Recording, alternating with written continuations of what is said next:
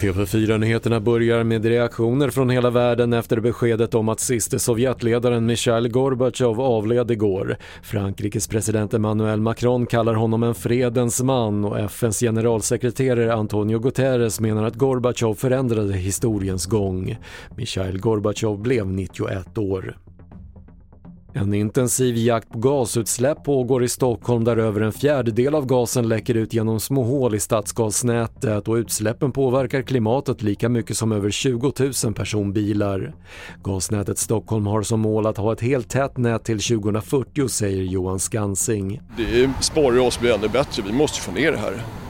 Metan är en växthusgas, den ska inte släppas ut, den ska ju användas. Så det är det vi jobbar, det är därför vi renoverar. Och NASA siktar på att skjuta upp sin nya månraket på lördag kväll svensk tid. Uppskjutningen som avbröts i måndags på grund av tekniska problem ska föra en obemannad farkost runt månen är test inför bemannade resor till just månen.